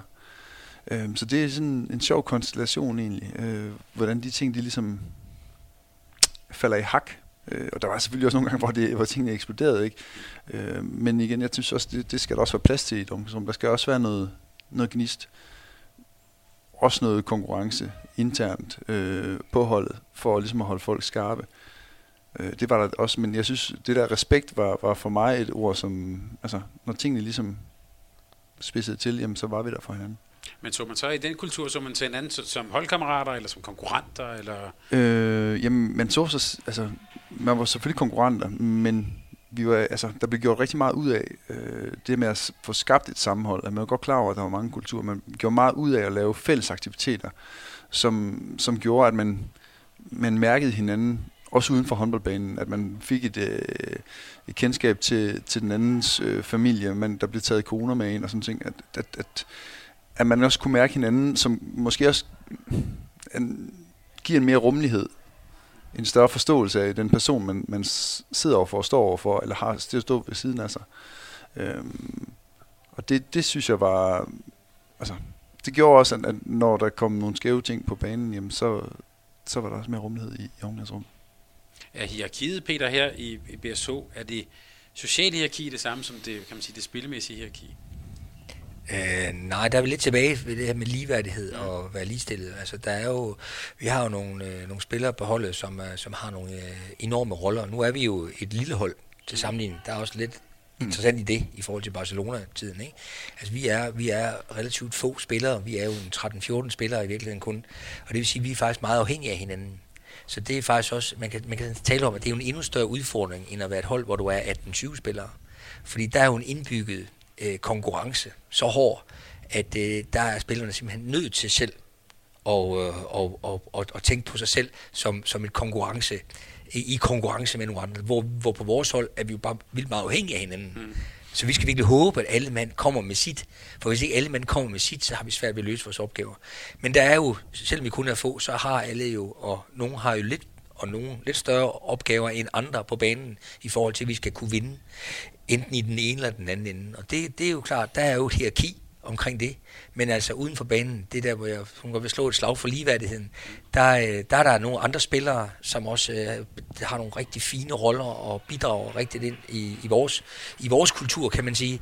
Og så har jeg også grundlæggende øh, den holdning jo, at vi kan jo ikke, altså, vi kan jo ikke forlange, at alle er, er lige gode venner og snakker lige meget sammen og sådan nogle ting, og det er egentlig heller ikke meningen. Det er jo også et arbejdsfællesskab som sådan, men jeg vil gerne være, rigtig gerne være med til, at vi, som Jesper er inde på, altså at vi, vi sørger for, at der er nogle situationer og nogle muligheder for, at man også får lejlighed til at møde hinanden i nogle andre sammenhænge og, og lige øh, øh, ser forskelligheden i spil uden for kridtstregerne som ikke er kridtstreger, men håndboldbanen. For det bidrager også til fællesskabet, og så bidrager det også til en federe kultur, hvor det at komme på arbejde også gerne må være sjovt jo, og et rart sted at være, øh, som et udgangspunkt for at kunne præstere. Så øh, er hierarki øh, jo, men som noget vertikalt på banen-agtigt, men også egentlig lidt horisontalt, og, og egentlig lidt det samme uden for banen i forskellige kategorier. Det er egentlig sådan, jeg ser lidt på det. Nu vil jeg lige... øh, Må, min- må, min- må jeg lige ja. afbryde? Lige knytte en kommentar til der. Der ved jeg i hvert fald, i, i Barcelona, der var man meget opmærksom på det der med, at man kom ind i en stor klub, og tingene kunne, kunne være rigtig gode. Altså, der var styr på, på rigtig mange ting, og man, man blev behandlet rigtig godt. Øh, og der brugte man faktisk det, altså det med, at man kan have det for godt også. Mm. Altså, at, der blev også skruet på, på hvad hedder det, tommel, øh, tommelskruerne. Tommelskruer, Ja, altså, når, når, når tingene spidsede til, ikke? Altså, så blev det nogle gange tillagt, at, at så havde spillerne det for godt, og så mistede man sulten. Så, så der var, altså, det var noget, der man aktivt brugte øh, i Barcelona, det der med, at, at man var heller ikke alt for godt. Nej. Og det er jo, øh, det er jo også dødspændende at snakke om, Mm. mm. i virkeligheden. Ikke? Fordi, hvad vil det sige at have det alt for godt? Ja, ja. Altså, hvad, hvad vil du sige, har det godt? Jamen, jeg tror, Over for alt for godt, ikke? ja, men jeg tror, det, Det er den- ret interessant. Jamen, det er super interessant, men jeg tror, det er der, hvor maligheden måske sniger sig lidt ind Mm. til øh, tilfredsheden i forhold til... Det er nok et godt billede. Ja, altså når de, de ting, de begynder at øh, snige sig ind og, og påvirke øh, skarpheden, det med at være, være, være glad for den situation, man står i, altså, det, ja, Ja, og der, der, der forbinder det også lidt med, det for den, den øh, jeg, må sige, jeg, jeg fornemmer på det på, det er, hvis der ikke er en rigtig fin sammenhæng mellem det, vi forventer for, omkring rammerne for eksempel, mm. og det, man egentlig også selv bidrager med i forhold til sin egen forberedelse til træning og kamp og sit eget bidrag på banen. Hvis ikke der er en, en fornuftig sammenhæng mellem det, så er det, jeg synes, at så er der noget galt. Øhm, men, men det, er, det, det er helt klart, at det er noget, der jo altid ligger i de organismer, vi er en del af. Vi kender det også hjemme fra familien, ikke? Når, når man giver en is til barnet, og barnet så lige pludselig vil have en anden is. Altså, der får vi også fornemmelsen af, hov, det hele er blevet en selvfølge, og vi tager tingene for givet, og vi er ikke ydmyge nok, og sådan nogle elementer, jeg tænker, der mm. ligger i den der Barcelona-historie. Mm. Og der har det også, vi har da også haft nogle sjove eksempler her på, hvor vi lige pludselig skal rydde af en tangent. Jeg husker Sebastian Skube, som en dag, der var et par spillere, der sad og snakkede om, at, at kalorieindtaget i forbindelse med et måltid efter en kamp, det var ikke helt, som det skulle være på en eller anden mærkelig måde. Og øh, hvor jeg lige pludselig kunne, kunne fornemme, at, at Skube sad og, og smilte og rystede på hovedet, ikke? Og hvor han bare sagde, altså, så jeg snakkede lidt om det der med, at altså, han kunne stadig huske den der flyver fra borgerkrigen, der fløj over huset. Hvor, hvor det virkede helt åndssvagt at sidde og snakke om kalorieindtag. Ikke også? Altså, vi skulle egentlig bare øh, slå de andre ude på håndboldbanen. Mm. Så, så, det, så men det er jo også hans virkelighed, ikke? Altså, fuldstændig. Op mod deres. Fuldstændig, altså, og, hvor de og det er også bare med til at fortælle, at det er, ja. det, det er meget... Det, det er også et meget spændende element i det her, ikke? fordi hvornår er nok nok? Mm. Så for mig er det egentlig noget med, at der er balance mellem det, vi giver og det, vi tager. Øh, fordi ubalancen ligger jo i, at man forventer meget mere af, at øh, der skal være bløde sæder i bussen, i forhold til, hvor meget en, energi man egentlig selv lægger i en, øh, i en forsaktion. Ikke? Mm. Altså, der, der skal være balance i tingene. Men jeg sgu grundlæggende, der vil jeg nok alligevel sige, at øh, der tror jeg stadig på, at, at det gælder om at, at skabe de bedst tænkelige forudsætninger. Og det gør vi også ved, at, øh, at der er godt styr på, på så mange ting, vi nu synes, der kan komme styr på. Men det er klart, at det, det kan vi også sagtens få skudt i skoene, hvis vi skulle tage et par kampe, at øh, vi har det for godt. Ikke? Og vi har det jo godt. Det har vi. Ingen tvivl det. Øh, så det er en meget spændende diskussion. Ja. Meget spændende. Hvad gør du? Nu bliver jeg bare lidt interesseret på den der hverdag her. Lad os sige, I har noget kampforberedelse, I spiller, nu siger jeg bare et andet, I spiller noget 4 mod 4 spil, eller et eller andet noget småspil, eller noget en kontraøvelse. Og du så kan fornemme, der er simpelthen ikke øh, knald nok på. Altså, øh, de, øh, de går- knaller ikke nok til hinanden, øh, det, det går for langsomt, der er ikke, altså der mangler de der 7 procent. Stopper du så træningen og skælder ud, eller altså hvordan, øh, eller er det en forventning, når man kommer og træner her, er det kulturen, så giver man 100 procent? Jamen, det er da klart. Det, jeg synes, vi har en, øh, en ganske fornuftig træningskultur. Den er også drevet rigtig meget af nogle gode, øh, gode spillere, der, der, der, der selv er dygtige til at træne. Og så, øh, så ligger der mange elementer i det, du spørger om. Altså, der er, der er stor forskel på at komme hjem relativt sent i går aftes øh, fra en kamp i Polen, og så allerede i morgen skal spille mod nogle øh, meget dygtige tyskere. Mm. Øh, hvis man så øh, har den idé som træner, det, det kunne jeg faktisk godt overbevise mig selv om til morgenkaffen, at nu skal vi saftsus med have en fin træning med maksimal intensitet og opmærksomhed, så er virkeligheden jo, at det, det får vi ikke i dag. Betyder så, at vi giver op? Nej, men så må vi se, om vi kan være heldige måske at have nogle elementer af vores træning i dag, som har et, en vis intensitet, om ikke andet på det taktiske niveau, og så glemme lidt intensiteten i, i, i den fysiske del. Så øh, når det lykkes, så synes jeg, at vi er gode til sammen at finde ud af at få en balance i tingene. Men der er der også dage, hvor jeg måske synes, at, at det er på, på, der er lidt ubalance, der kan der også sagtens, og det er man der masser af, hvor spillerne måske synes, at der er lidt ubalance.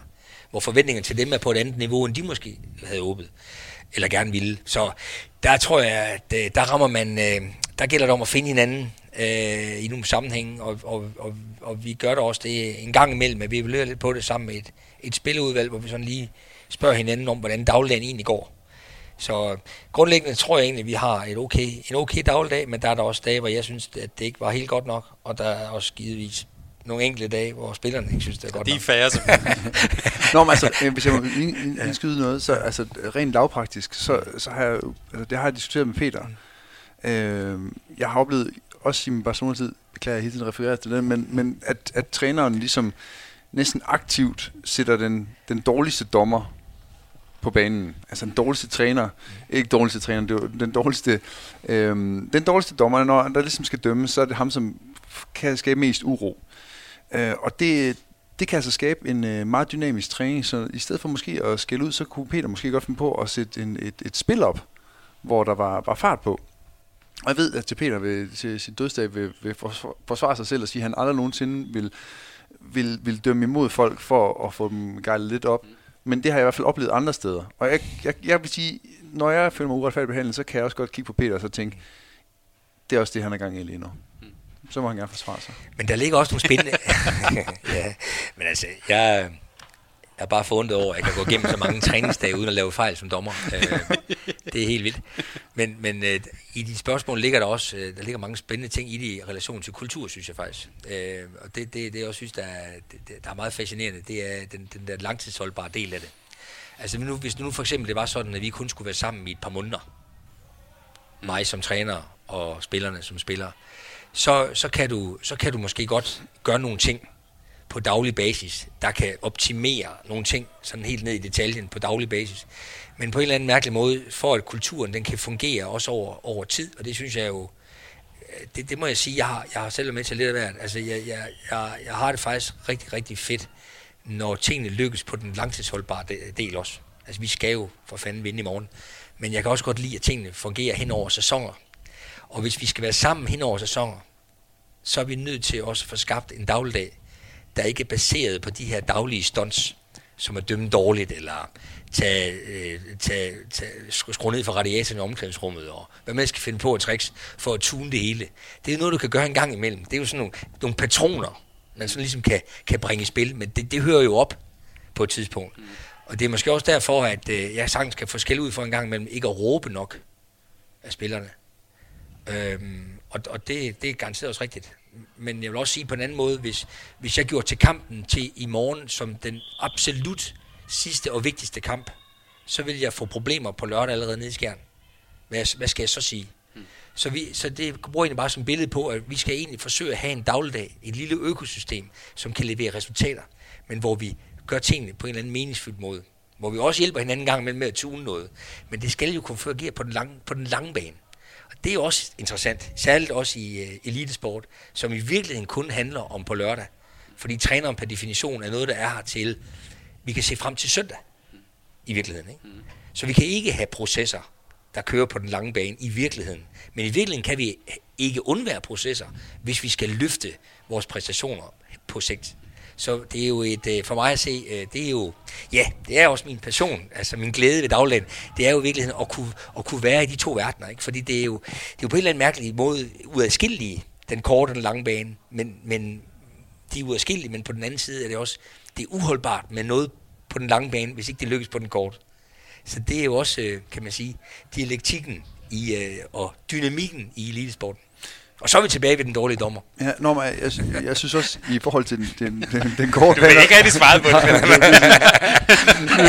men den køber vi. Ja, men, men det, i forhold til det, på den lange bane og den korte bane, synes jeg, at et indspark kunne også være faglighed. Øh, jeg kender mange trupper, øh, som kan øh, stå meget igennem, hvis man føler, at det er en kompetent træner, man står overfor. At, at der er noget... At der er noget faglighed, at der, der faktisk er, er mening bag, bal, bag gal, galskaben, undskyld, øhm, så tror jeg, at, at, at så, det kan blive mere langtidsholdbart, uanset ledelsestilen, som så kører ved siden af, hvis fagligheden ligesom er, er, er det, som man, man baserer tingene på. At hvis, hvis man ligesom har truppen rent fagligt, altså kan man sige, at den måde, vi spiller på, den måde, vi, vi gør tingene på, det, det giver mening for os som trup, men også kan se, at det virker. Man vinder håndboldkampe så, øh, så tror jeg, der er, der, der er en større accept i det i hvert fald, og så tror jeg, det bliver mere langtidsholdbart. Peter, jeg bemærket en, en, en, en ting, mens, også mens vi har talt sammen her, så når du bruger nogle ord som, øh, du bruger sådan ord som opgaver, øh, kompetencer, professionalisme. Du sagde også, at det her er et arbejdsfællesskab og sådan. Altså, du, du, øh, du taler meget om, om det at, at, at være i den her håndboldklub, som, ja, som man vil tale om på alle mulige andre arbejdspladser det gætter jeg på er... Jeg kunne også spørge på en anden måde. Hvad er det egentlig et udtryk for? Jamen, det er egentlig meget præcis beskrevet. Altså, jeg ser også... Jeg, jeg, vi er her jo for at løse en organisatorisk opgave. Mm. Øh, få tilvejebringe nogle oplevelser i særklasse ind i vores håndboldhal. Det er det, vi, det er det, vi i virkeligheden er sat i verden for. Og det, det hjælper Jesper med. Det forsøger jeg at hjælpe med. Og så har vi en stribe andre gode holdkammerater, der også kommer med deres bidrag. Og så er det egentlig samlet set det, vi gør. Men det er klart, at vores berettigelse er jo, at vi bidrager. Altså, det er den eneste berettigelse, vi har. Det er jo at bidrage ind i det. Og det gør vi så alle sammen med det, vi nu skal og kan. Men jeg tænker, hvis jeg skulle drille dig lidt, altså det er jo, vi taler jo sport og håndbold og bold og sådan noget, så du bruger ikke nogen ord som, uh, vi skal lege, vi skal have det sjovt, uh, vi skal, uh, altså, vi, altså alle de ting, som ellers associerer med en sport, en leg, uh, det hører jeg da ikke sige så meget om. Det går godt, at du gør det ind til, men, men her er det mere, der er det arbejde, professionalisme, kompetencer, opgaver. Ja. Yeah. Men det er også det, Nej, du, er, det er også derfor, du er her jo. Jeg, jeg, jeg synes, jeg har jo, jeg har jo også det motto, der hedder, at de bedste resultater bliver skabt med godt humør. Hmm. Og der kan man sige, igen bidrager vi jo alle sammen til, at uh, der kommer noget godt humør. Uh, og det hænger jo sammen med mange ting, det gode humør. Det hænger sammen med rammerne, det hænger sammen med, om opgaverne passer med kompetencer. Det hænger sammen med også at man vinder i øvrigt. Hmm. Der er mange ting, der ligger i det, men, men der vil jeg da rigtig gerne have, at, uh, at uh, de spillere, der er her, uh, oplever deres dagligdag som et, et godt udgangspunkt for at have et, et grundlæggende godt humør.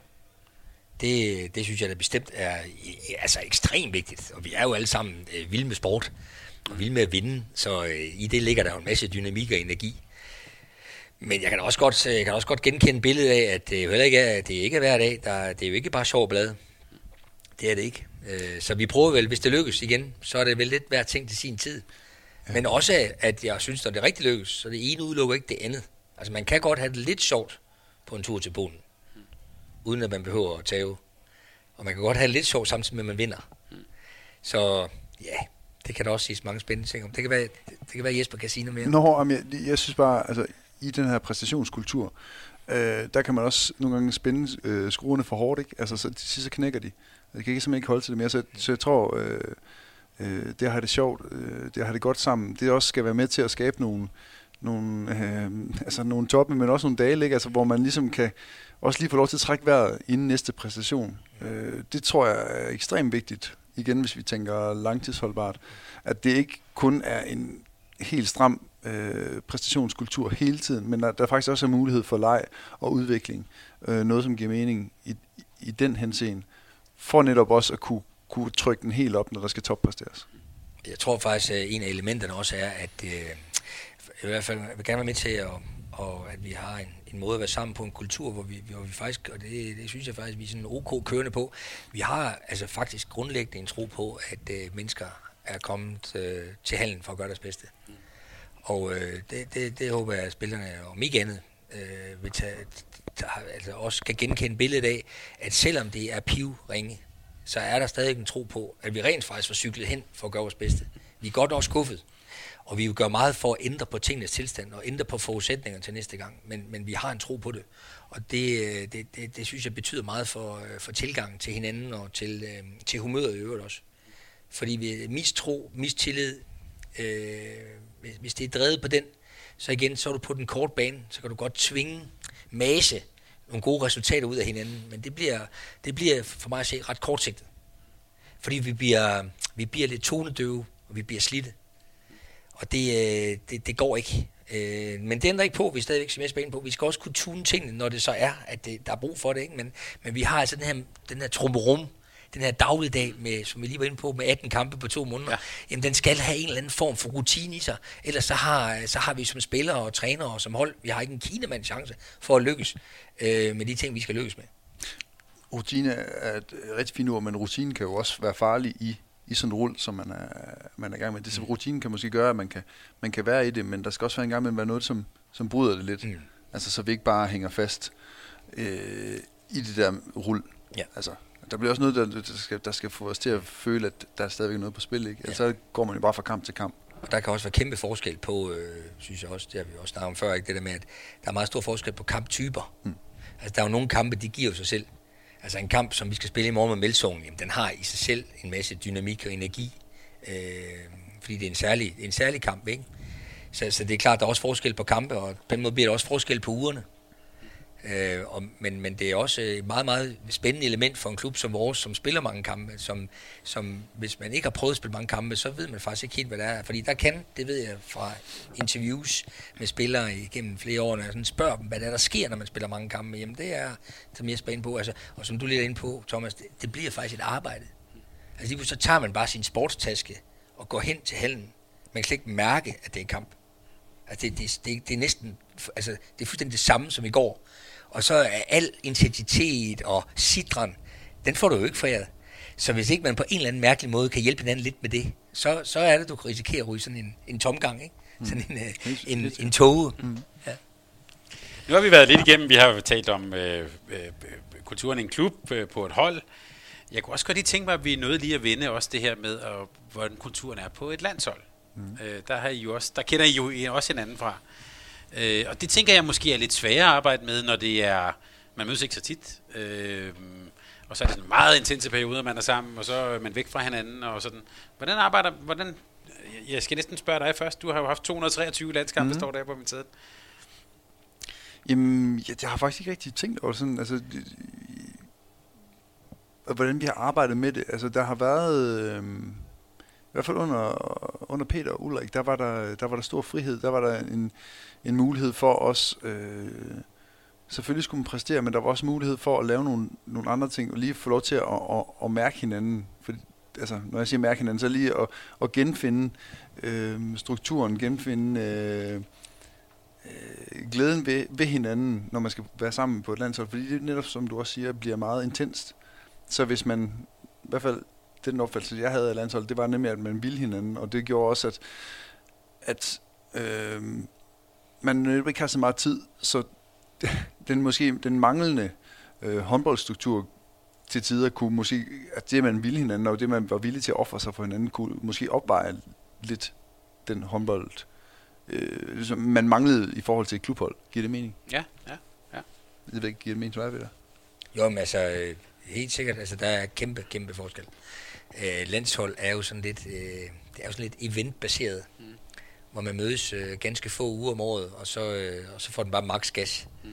øh, uden egentlig at have ret meget styr på struktur og ja, spillestil. Det, ja. Ikke? Og på den måde bliver kultur på et landshold noget, noget, øh, noget andet, og alligevel også kan der godt være nogle paralleller, ikke? men vi arbejder langt mere på daglig basis med klubhold, er vi jo i værksted hver dag, kan man sige. Ikke? Det er man ikke på et landshold. Så et landshold, der, øh, der er der nogle rammer omkring det, som kommer til at have en betydning, som også det Jesper er inde på som vi i hvert fald dengang brugte en del krudt på at, at tænke igennem, hvordan, hvordan er det, det skal være at være på et landshold. Så handler det jo rigtig meget om rekruttering også. Øh, de spillere, der skal spille på landsholdet. Fordi de spillere kommer til at betyde rigtig meget for, hvordan den dagligdag så bliver udledet. Og øh, der, kommer, der kommer det til at betyde rigtig meget, at, øh, at øh, spillere med, med, den, med den rette sagt i situationstegn kultur, også er dem, som også kan levere de gode resultater. Så, så på den måde, når de lykkes, så får man egentlig skabt en meget fin sådan landsholdskultur, men at tale om kultur på et landshold, det er altså, det er altså det, det, det er man noget mere med varsom omkring. Mm. Fordi landshold er jo per definition egentlig kun et landshold i de 14 dage, hvor man er til mesterskab. Mm. Fordi det øjeblik, mesterskabet er slut, der er det landshold jo nedlagt. Så bliver der udtaget et nyt med mange genganger, men i virkeligheden er det jo noget, der bliver udtaget hele tiden. Så det er en helt, helt anden kontekst. Helt anden. Men jeg hæftede mig ved, øh, da, da Danmark blev verdensmester der i, i 2019, der var der rigtig mange, der nævnte, at de havde været afsted på sådan en tur på Guadalupe, og Dinars fødeø der. Og, og der var mange af dem, der sagde, at da de kom tilbage der, så nu kunne de godt sådan, øh, stille krav til hinanden og snakke på en anden måde. Og, og sådan. Hvordan oplevede du det, da du var, da du var på landshold? Altså, var, kunne man, kan man tale til hinanden på en anden måde på et landshold, eller i forhold til et klubhold? Altså, nu har jeg aldrig været så heldig at være på sådan, sådan en tur. Du har på LaLandia mange gange. Ja, LaLandia. LaLandia. Altså, det, det var det, vi brugte. Ja, ja, det var så i din tid. Det var faktisk, ja. det var faktisk også hyggeligt. Ja, om det, var, det var da super hyggeligt. Øhm, men igen, jeg tror, altså sådan en tur, sådan helt overordnet sige, så tror jeg netop også, det handler om det der med at få lov til lige at, at, at mærke hinanden, men igen få, få, få, få mulighed for at, at få nogle andre øh, samtaler i gang med de personer, man er sammen med. Altså, så de også giver en, et andet billede af den, du står ved siden af. Øh, et mere fyldeskørende billede, som måske gør, at der, der skabes et rum for, hvor det er mere legitimt at, at sige tingene, som de er. Og så hvis man igen i tale sætter det, så har man jo i, er du jo så også igen i gang med at påvirke gruppen og kulturen med, at nu vil vi gerne have skabt en kultur, hvor vi, hvor vi siger tingene lidt mere lige ud, måske. Hvordan arbejdede det, da du var assistent sammen med Vildbæk, der, hvordan arbejdede I sådan med måden, man var sammen på? Og sådan? Var det, brugte I meget krudt på det, eller var det mere på, nu skal vi spille ja, vi forsøgte, og vi forsøgte øh, sådan uh, helt tilbage, nu er, det jo, nu er det jo en lang periode, mm. men, men sådan fra, fra begyndelsen af forsøgte vi at skabe nogle rammer, hvor der var mulighed for nogle af de ting, Jesper er inde på.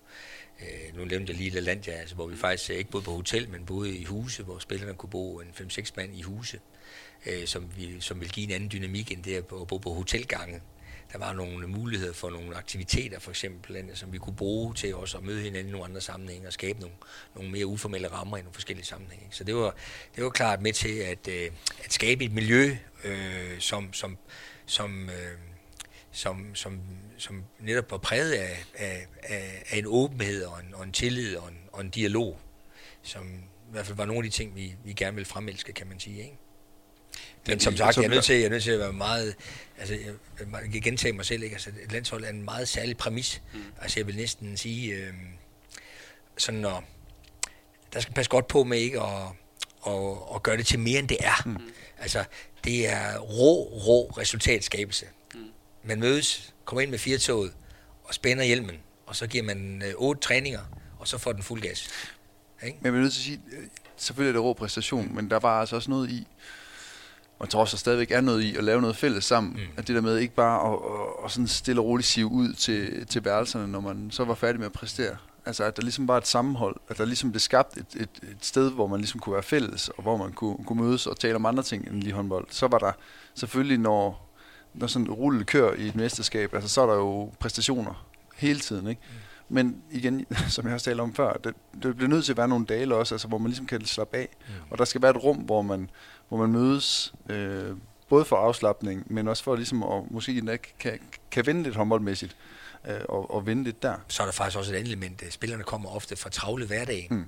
så det, det, var, det er meget vigtigt også, synes jeg, på et landshold, at man også sørger for at skabe et miljø, der er rart at være i og hvor der også er frihedsgrader til at kunne besøge kæresten eller en kammerat, ikke? fordi man, man har ikke så mange muligheder som spiller man kommer hjem fra udlandet. Så også for skabt rammerne netop for, at, at, at, at der sker nogle af de ting, og der er nogle af de her muligheder. Det er enormt vigtigt for, tror jeg, for trivselen og glæden ved at spille på landshold, som jo skal være, den skal jo være, det skal jo være en glæde. Folk skal jo glæde sig til at blive udtaget, og glæde sig til at komme igen, og rigtig meget en genganger også, der glæder sig til at se hinanden. Så alle de ting er helt enig med Jesper i. Der kan, man, øh, der kan man godt hjælpe til, og det gør man ikke kun ved at sætte folk sammen til en, øh, til en, øh, til en to-retters menu, men altså, øh, det at mødes øh, i andre sammenhænge og gerne med noget smil på læben, øh, det, det, det er med til at bidrage til, til de ting, der. det er slet ingen tvivl om. Jeg hæftede mig i hvert fald ved, at, at Henrik Mølgaards umiddelbar evaluering efter EM her, det var det der med, han, at de ikke havde sådan et fælles rum, altså fysisk mm. rum med massørrum ja. at være i, og han nævnte også, at til OL var I rigtig gode til i Rio at spise sammen og ja. være på værelserne sammen mm. og sådan noget det, det, når jeg hører det, så det er jo ikke, noget, der, det er jo ikke nogen regler, der hedder, det skal I. Nej. Men det er vel noget, som I... Det er jo lige præcis ja. det. Altså, det, de bliver jo skabt ud af, af, af præmissen. Hvis der ligesom bliver skabt nogle rum, hvor man ligesom kan være sammen, øh, så får man jo også lyst til at være sammen. Og det er jo gerne lysten, som Peter også er inde på, som skal, skal drive værket, når du er øh, på landsholdet. Altså hvis det er en sur pligt, øh, og hvis du øh, kommer fra et hårdt program, så er, der ikke, øh, så er der ikke meget energi at hente. Så skal der også være gerne være noget øh, energi at hente rent relationelt. Altså ved at du kommer ind sammen med nogle mennesker, som du faktisk rigtig gerne vil være sammen med. Øh, men der er også, altså der er igen det her med, at du kan jo skabe rammerne, og det hjælper rigtig meget ja. på det. Og så er det også bare enormt vigtigt, at der er nogle figurer og nogle spillere, der, der, der udfylder rammerne. Og der er jo, øh, der, der husker jeg jo tilbage på pragtfulde eksempler, når uh, Jesper Nødsbo og Bo Spillerberg sad i uh, en 4-5 timer og klippede uh, autografkort sammen, satte uh, en en Lars Rasmussen krop sammen med Ulla Bilbæks øh, ansigt. Jamen, på den måde, så, så blev der, øh, bare for at give et eksempel. Altså, det var et billede. Der, det var, det, det var, jeg sidder også, jeg tror også, lytterne må ja, den, som Men der kan jeg huske, der var, der var simpelthen en helt mødelokale, der blev klistret til med, øh, med autografkort, ikke? så det var ikke for, altså, når vi skulle svælge alt for mange eksempler, men det er bare sådan et eksempel på, at det mødelokale var jo intet værd, før de begyndte at klippe. Vel? Så, så man kan sige, der, det har jeg oplevet mange gange, at øh, spillere, der, der er gode til at, at træde ind i sådan nogle rum og ind i sådan nogle rammer og få det til at blive til noget, jamen, der, der, der giver det næsten sig selv. Altså, der, der behøver du ikke som, øh, som leder gøre dig så store overvejelser. Så er der andre, jamen, så er der der- andre hold, der har brug for et, øh, et venligt puff i ryggen, i forhold til at få skabt noget energi og få skabt nogle ting. Men der er det også med, med rekruttering, ikke? Altså, der kunne lige klappe selv på skulderen, der har du fået rekrutteret de rigtige folk, ikke? Altså, det er jo derfor, de fylder rummet ud, ikke? Jamen altså, der er i hvert fald gode eksempler på, når det lykkes, og så er der også faktisk eksempler på, når man godt kan mærke, at et hold er ikke ret mange af sådan nogle typer, jamen så, så er du nødt til at hjælpe lidt mere til. Ikke? Altså, der, er- så, så, må du, så må du iscenesætte nogle flere aktiviteter og muligheder for, at netop som det Jesper er inde på. Ikke? Så der er stor forskel fra hold til hold. Ja, så det igen gælder det også om vinderkulturen. Altså, når de rammer så udfyldt, så er det jo ikke sikkert, at man, man vinder alligevel jo. Nej, men, det, men man kan også omvendt sige sådan en som, øh, nu kender jeg ikke Mølgaard personligt, men sådan som jeg læser om, jeg tror gerne, jeg tror gerne, han vil vinde nogle håndboldkampe. Ja, øhm, og, og, så jeg gætter på, når han siger sådan, ja. så er det fordi, at, øh, at det manglede han, så han kunne vinde. Ikke? Mm. Øh, Men det er meget sjovt også, øh, altså, når vi så også kender Mølgaard lidt, ikke? Så, så, så, så, når jeg hører ham sige sådan noget, så er det også, så er det også talt lidt for egen stol. Altså han har også brug for det, mm. for at han kan præstere. Mm. Ikke? Så han taler ikke nødvendigvis på alles vegne, fordi det er ikke alle, der har lige meget brug for det, han måske spørger. Ja. Men set fra hans perspektiv, der var det enormt vigtigt. Det er der ingen tvivl om. Så det er, det er nogle spændende mekanismer. Nå, nu lød jeg helt op i starten. Vi har haft en rigtig god samtale her. Nu lød jeg helt op i starten, at vi skulle tilbage til Hauke. Så det synes jeg, vi skal nu. Okay, det. Øh, øh, det, vi har ikke Du er Hauke med på, at. Jesper var topscorer i Hauke. Ja, er du egentlig gammel bagspiller? Ja. Ja. Det tror jeg, de fleste, fleste ja. danske stregspillere, det tror jeg, de er op. Hvad var det, de er- 160 mål? Ja, altså, vi har samlet det før, jeg kan simpelthen ikke huske det. Og jeg ved godt, du mener, det er falsk beskedenhed, men jeg kan ikke huske det. Altså som vensterbak. Ja. Så forstår man jo ikke, at han så skulle blive stregspiller. Ja, for der var, man, noget, man når sådan et loft, hvor man siger, det her, hvis, hvis jeg ikke skifter position, så, Du kan nå det endnu, så træner kommer jeg ikke. Ja, lige præcis. Og det, det, har jo, det er få, der det ved har... du alt om, Thomas. Du har jo skrevet en fine bog om legender, men vi har jo næsten ikke andet end dygtige stregspillere, der er over baks. Nej. Og det er få, der er gået den anden vej. Der har vi, Vi talt har- om, der er jo en Kan du- kan du- kan vi lige- så- oh, shit også. Vi Kan så- du nævne en, der har gået den anden vej? Fra streg til venstre bak? Fordi vi kender jo alle sammen Torsten Lahn, Mm. Og Henrik Toft, Knudsen. og René Toft, og Michael Knudsen, og Jesper Nødesbo. Og sådan kunne vi blive ved. Men kan du nævne en, der gik den anden vej? Altså, startede, Det er godt, jeg virkelig tænker nu. startede som stregspiller, og så blev han vensterbak. For så i øvrigt at blive en kombi. Ja. Og han burde. Var han med i legendernes bog, du har skrevet? Kan jeg vide, om han var? Det kan jeg faktisk ikke huske. Så jeg har ellers bladret flitter i den. Ja. Og jeg, jeg, jeg giver for tabt lige nu, Nå. for, af hensyn til tiden. Jamen, det kan, Jesper, han kan løfte sløret. Rusenka. ja, okay. Ej, nu, nu slår jeg mig selv i hovedet. Selvfølgelig. Det er stærkt, ikke? Jo. Starter på stregen, kommer ud som bagspiller, og slutter faktisk sin dag som både streg og bak. Ja. Eller alt mulig mand, kunne man Ja, kalde ham. lige præcis. På Champions League finaleniveau. Ja, ja, for, Ej, nu er jeg rigtig sur på mig selv, for jeg har faktisk for nylig af en, en eller anden mærkelig grund set, øh, set den der, hvor det er... Øh, hvor det er, Barcel, hvor det er Barcelona mod Ciudad Real, tror jeg, ikke? Mm. En af de der, ja. Hvilken en af dem? Der, var- der Ja, har været en del. Der Kan var det- mange lige en periode. Ja, 11... Nej, det kan ikke, nu kan jeg det helt ikke huske. Hvis det er finalen, så er det altså i Champions League, så er det Ja. 11. Ja, ja. Fordi der, der havde jeg nemlig, jeg havde faktisk lidt glemt det der med, at der løber han også... Ja, øh, han kan, altså, han er et fysisk bedst, uden at træne specielt meget. Men du kan godt se, altså... så stærkt kunne bevæge sig, det, det så jeg også totalt grinerne over. En dag, Thomas, der skal der, jo, der skal skrives et kapitel, altså om, om altså stregspillerens herkomst. Ja, Altså, det er, jo, det, er jo, det er jo en vanvittig vej, de der stregspillere har taget, ikke?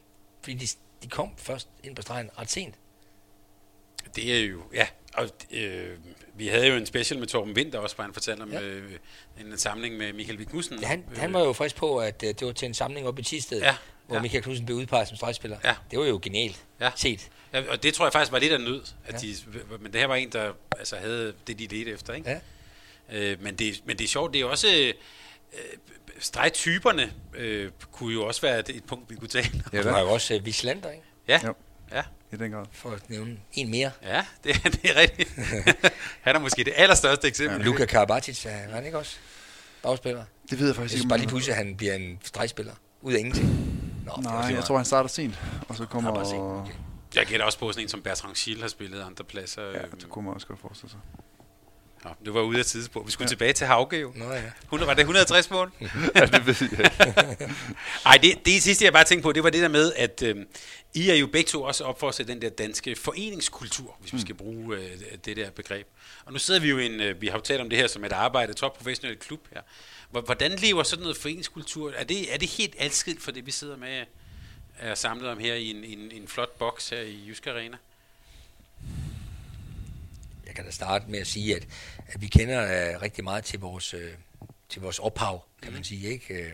Uh, og spillere og trænere er jo også involveret i forskellige sammenhæng med at, at træne også de unge spillere fra, fra moderklubber og sådan nogle ting. Ikke? Så, så der er jo selvfølgelig en, en, en, en connection, men, men det er jo ikke sådan i vores dagligdag, at det sådan er, at det er noget, der sådan på daglig basis er noget, vi sådan tænker over, hvis jeg skulle sige på egen vegne.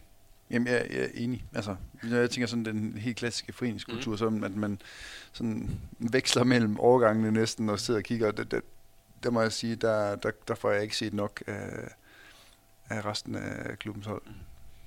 Jeg er glad for, at vi for nogle år siden øh, kom godt i gang med at få lavet et U19-hold, ja. som, øh, som vi trods alt er rimelig ok connected med, også fordi mange af mm. U19-spillerne er med til vores, nogle af vores træninger. Ja. Så vi på den måde ser dem sådan i et rul med jævne mellemrum og, og følger også med. Og måske ikke så meget spillerne som os andre, der ser jeg også mange af deres kampe og sådan nogle ting. Men, men øh, så der er i hvert fald en, en, sådan en mere direkte connection.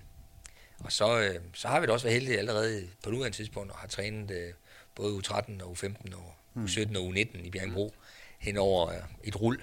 Det er faktisk meget hyggeligt. Løbet sådan efter, hvor ja. spillerne virkelig bidrager med en masse. Øh, hvor vi laver nogle chancer derude, hvor vi, øh, hvor vi både selv træner, men også får trænet øh, ungdommen. Så øh, spillerne er blevet topdygtige til det også, og vi, vi ved, jo meget de glæder sig.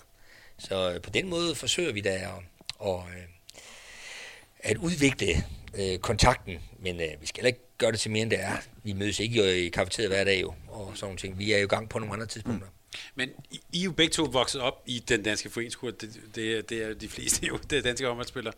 Men hvis vi kigger på det med kun rent sådan elitære øh, præsterer i Champions League-briller, vil du så hellere se, at vi havde en anden struktur i Danmark med, med børne- og ungdomshåndbold?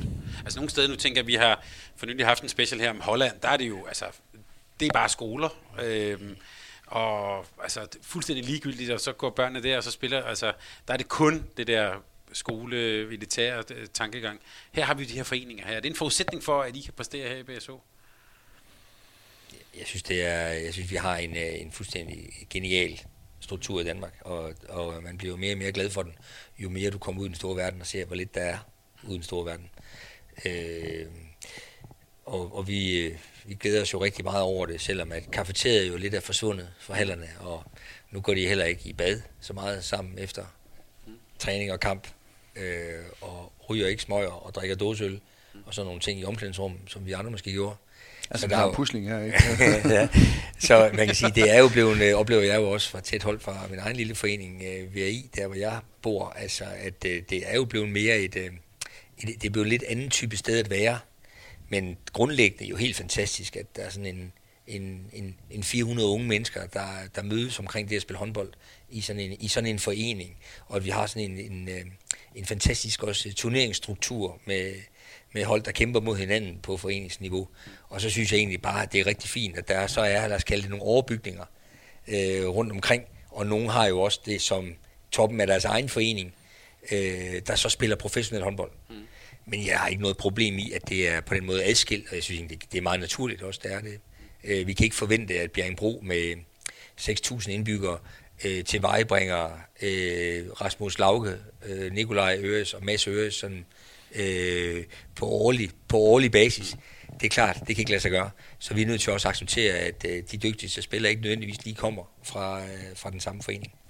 Nej, men jeg tænker også, at altså, hvis vi tænker glæde og sådan ting, altså det er det, jeg forbinder også med, med, med foreningskulturen. Altså, det er jo en, en vigtig del også i at, at, at, at noget kan være forankret i sporten, det at dyrke sport, men man skal også dyrke sport sammen med nogen. Vi dyrker trods alt en holdsport, ikke? Altså, så du kan, skal kunne lide at være sammen med dem, du, er, du spiller på hold med. Og det er måske også en del af det at komme til øh, og dyrke håndbold, eller dyrke den sport, du nu dyrker.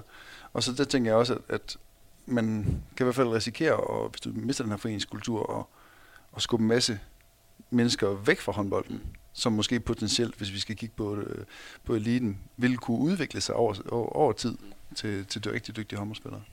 Jeg tænker også, at Peter er glad for, hvis vi tænker kompetencer, opgaver, at, øh, at du har sikkert gået rundt, gætter jeg på, i Hauge og leget med dit håndled og leget mm. med bolden.